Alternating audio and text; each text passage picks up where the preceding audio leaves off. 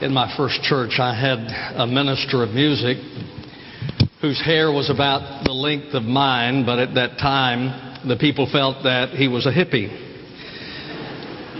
And so they began to complain. I talked to one of our deacons, Vernon Gibson, and I said, Vernon, the people are upset with Phil's hair. What should I do? Vernon, being a wiser, older man, said nothing.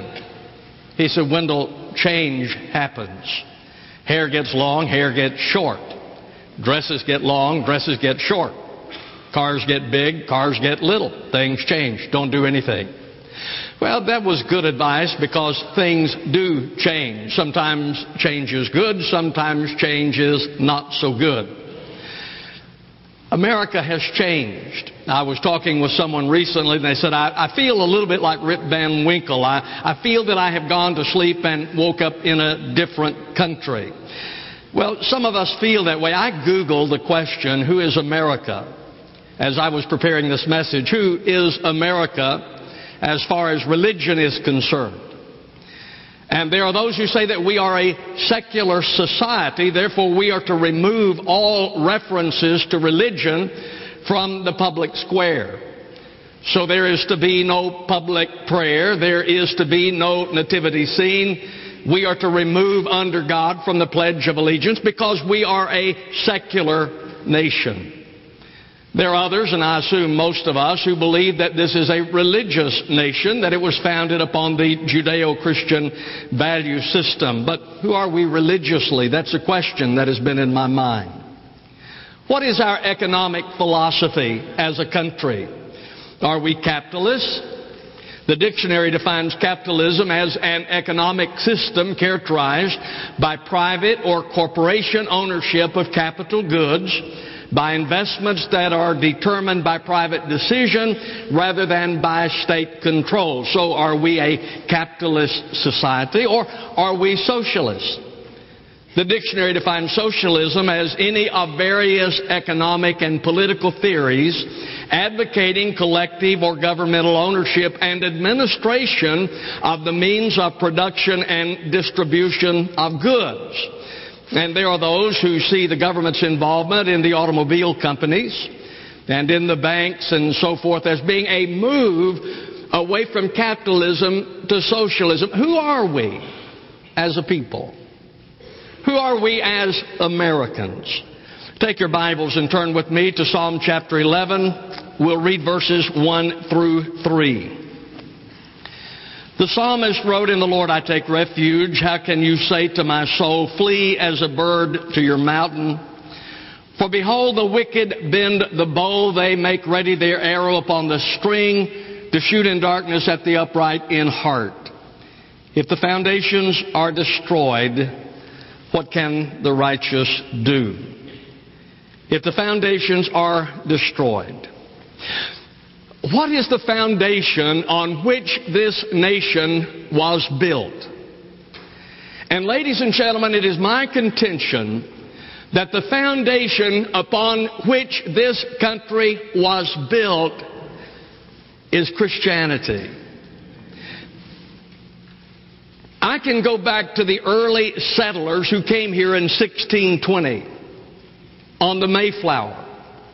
They signed the Mayflower Compact that read, they had come for the glory of God and the advancement of the Christian faith. That's what they said. We have come to this land for the glory of God and the advancement of the Christian faith. The first public building built in this country was a Christian church. And those early settlers would gather together when times were difficult to seek God's intervention and favor. When times were abundant and they were blessed, then they would gather in that church to thank God for His provision. But the first public building was a Christian church. In 1643, more settlers arrived in this land. They formed a New England Confederation and wrote the first Constitution that began whereas we all came into these parts with one and the same end and aim, namely to advance the kingdom of our Lord Jesus Christ and to enjoy the liberties of the gospel, purity, and peace. So when I look back at our history and I see those early settlers who came to this country both in 1620 and in 1643, they both said the same thing. They had come for the purpose of advancing the Christian faith. But things changed. From the arrival of those early settlers up until this nation became a country, about 150 years took place. During that 150 year period of time, those early settlers died and their principles were compromised because their descendants were more interested in wealth than they were in faith, and that continues to this day. In the last election, evangelicals said that economic issues were more important to them than moral issues. England also contributed to the moral demise of this country during that period of time. England had a program in which they sent prisoners to America to serve as indentured servants. They also became involved in our politics at that time. In 1773, Pennsylvania passed a law that would help end slavery. There were other colonies who attempted similar things. King George III vetoed that legislation by saying, America is a part of the British Empire. And if the British Empire has slavery, then America will have slavery also. Religious fervor died during that 150 years. From the arrival of those early settlers until we became a country, religious fervor died. 1730. 10% of those in the colonies actually attended church. How different from those who originally came. Within that 150 year period, they went from being a people who had come for the advancement of the Christian faith to 10% actually attending church. But then there was another change. A spiritual revival began to grow at this time. And from those seeds that had been planted by the early settlers, a spiritual hunger developed. In 1734, Jonathan Edwards, John Wesley, Charles Whitefield were used of God to usher in the Great Awakening.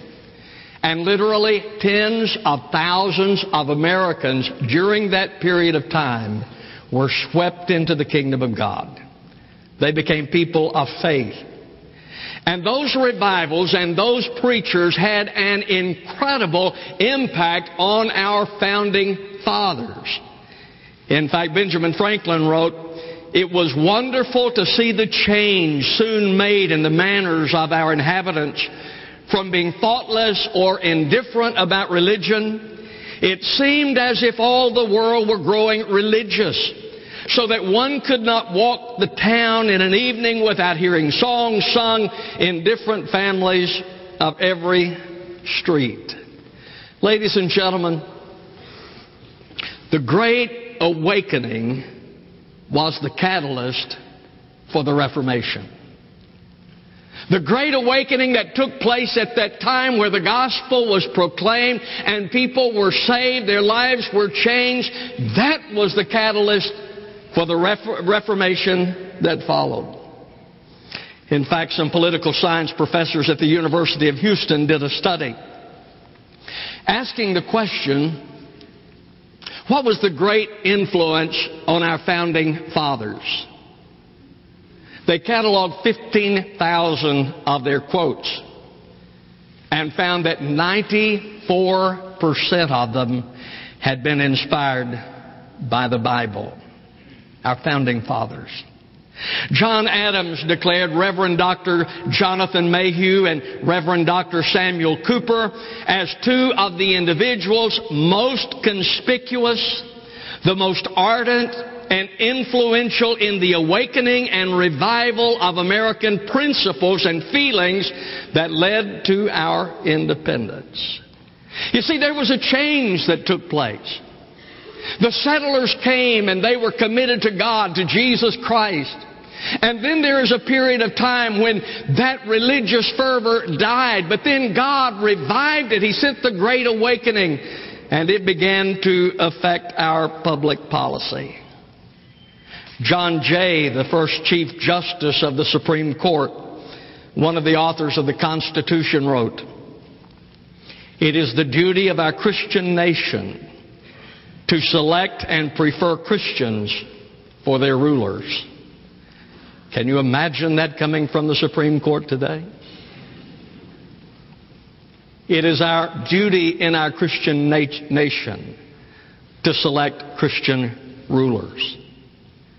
Delaware, along with other states, required office holders to take an oath affirming their Christian faith before they could be office holders. In 1782, Congress approved the Bible as a textbook in the schools. And those Bibles were paid for with tax dollars.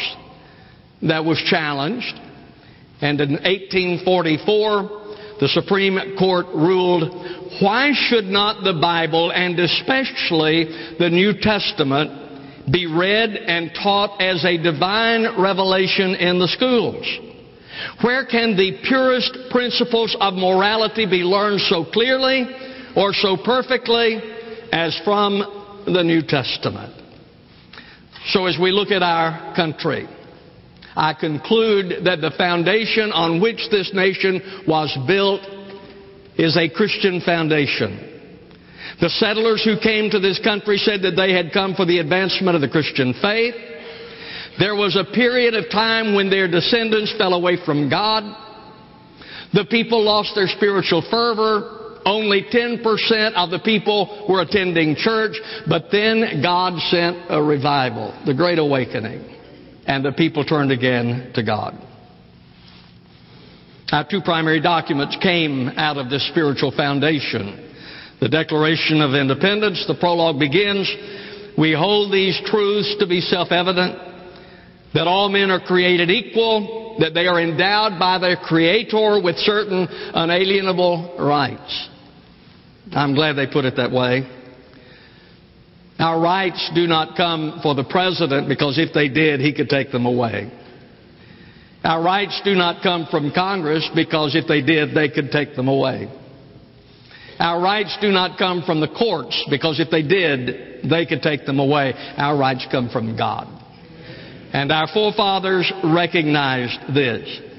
Now, I know today that, that in the schools, students are generally taught that the Declaration of Independence came in response to taxation without representation. And that was one concern. But the primary concern was a concern about spiritual issues. You see, our founding fathers believed God to be the supreme judge. And they wrote, We, therefore, the representatives of the United States in General Congress, assembled appealing to the supreme judge of the world. Our founding fathers believed that God was the judge, that He was the supreme judge. Because they believed that, they looked to God for divine protection. And so they wrote, and for the support of this declaration, with a firm reliance on the protection of divine providence. They look to God for protection. They look to God for divine guidance. In fact, the Declaration of Independence came out of a prayer meeting. When Congress met to debate the Declaration of Independence, they went to their knees in prayer. I haven't seen that recently on C SPAN. Can you imagine what would happen if Congress was debating something of substance today? And they turned to God in prayer, they went to their knees in prayer. That's what they did. As they debated the Declaration of Independence, they prayed. Silas Deane said that that time of prayer and scripture reading was so powerful that even Quakers shed tears. I'm not sure what that means, but that's what he said. But I want you to understand that, that the Declaration of Independence, one of, our, one of our founding documents, came out of a prayer meeting. As Congress prayed, they looked to God, they sought after God.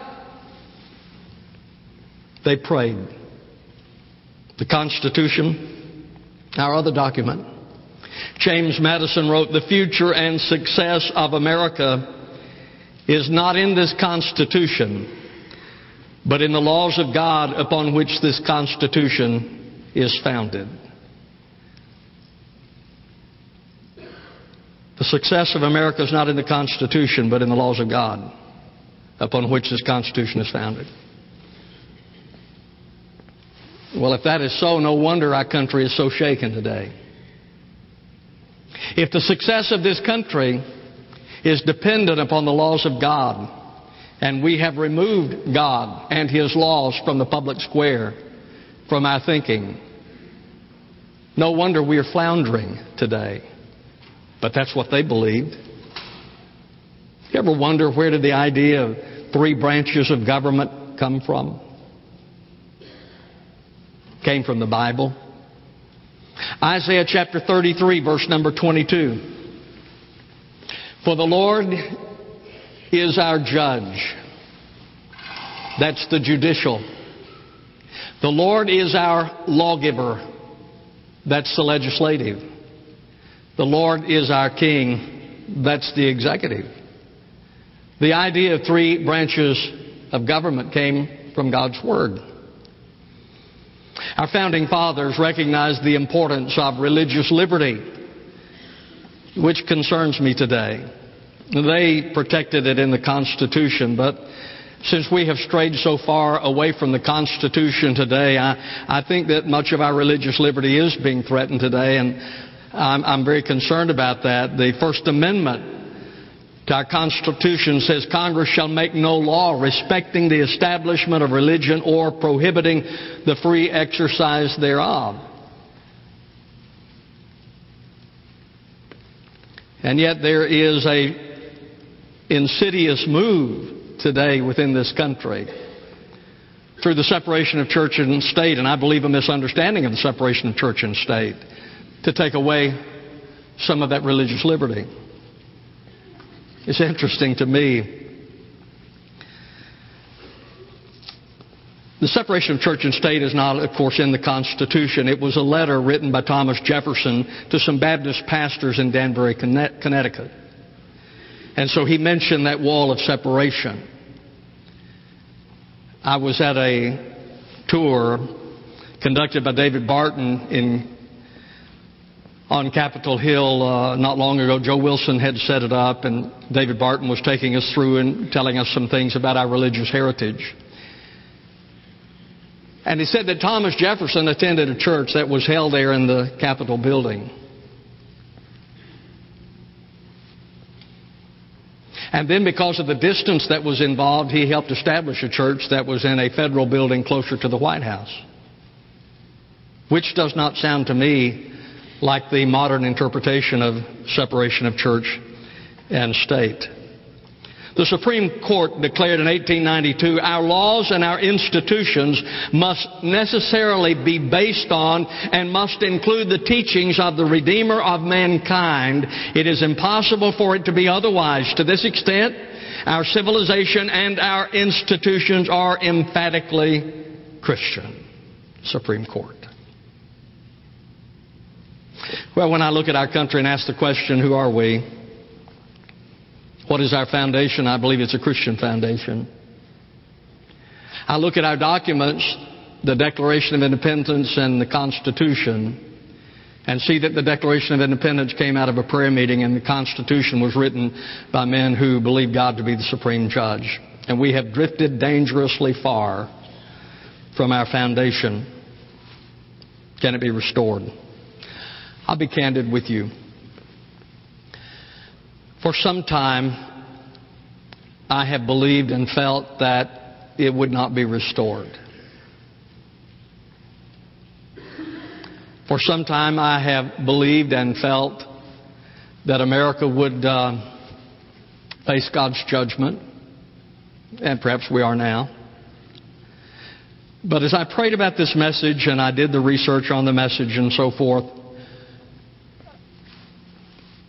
I hope it's of God, but I began to believe that we can be restored.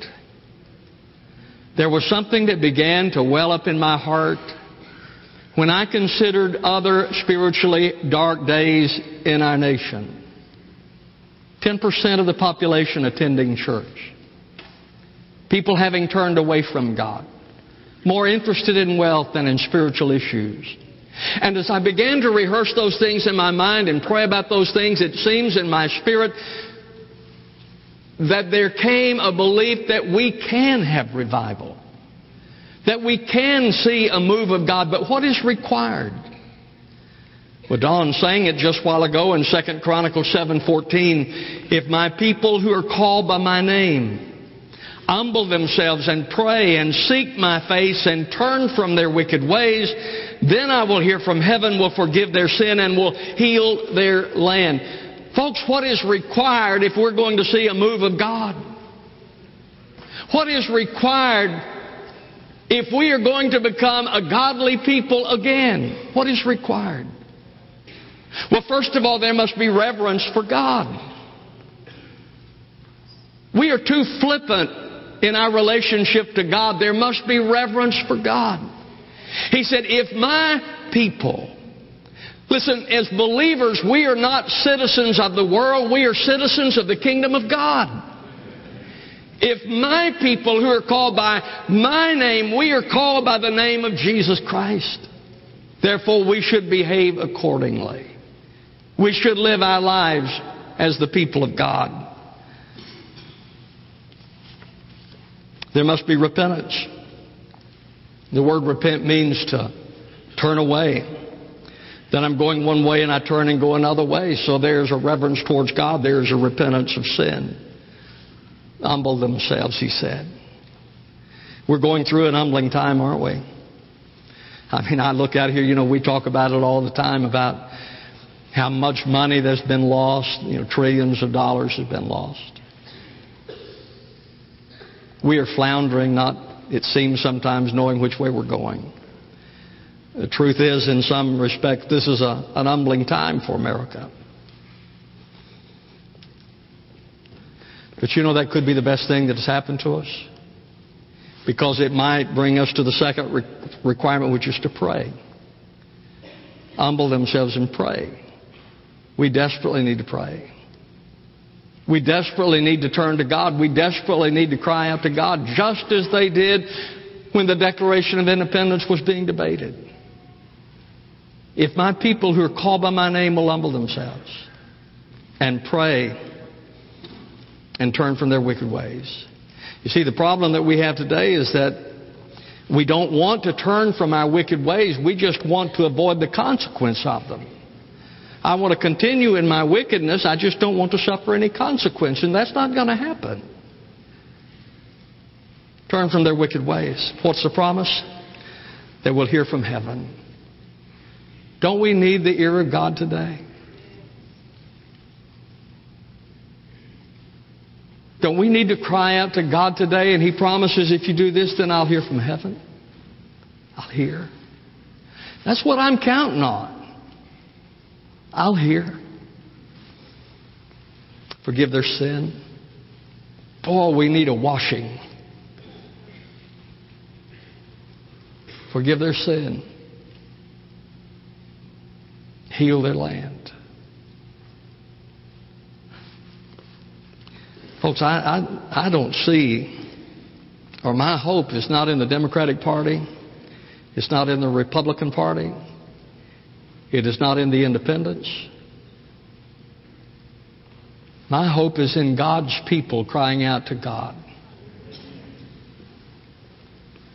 If my people who are called by my name will humble themselves and pray and turn from their wicked ways, seek my face, I'll hear from heaven, forgive their sin, heal their land. I believe that our foundation is spiritual. Our founding fathers built this nation upon Christianity. I believe that. I believe this nation was founded upon Christianity. Our future is fragile. We can be like the original settlers who came for the glory of God and the advancement of the Christian faith, or we can be like their descendants who turned away from God. Either way. But our faith is critical. Your faith is critical. Your purity is critical. It's interesting to me that the tallest structure in Washington, D.C. is the Washington Monument. Inscribed on the pinnacle of the Washington Monument are these words Let God be praised. That is inscribed on the tallest structure in Washington, D.C. Let God be praised. We need an awakening that turns us back to God. And I believe that it can begin with you, that it can begin with me, but it has to begin somewhere. And why not with us?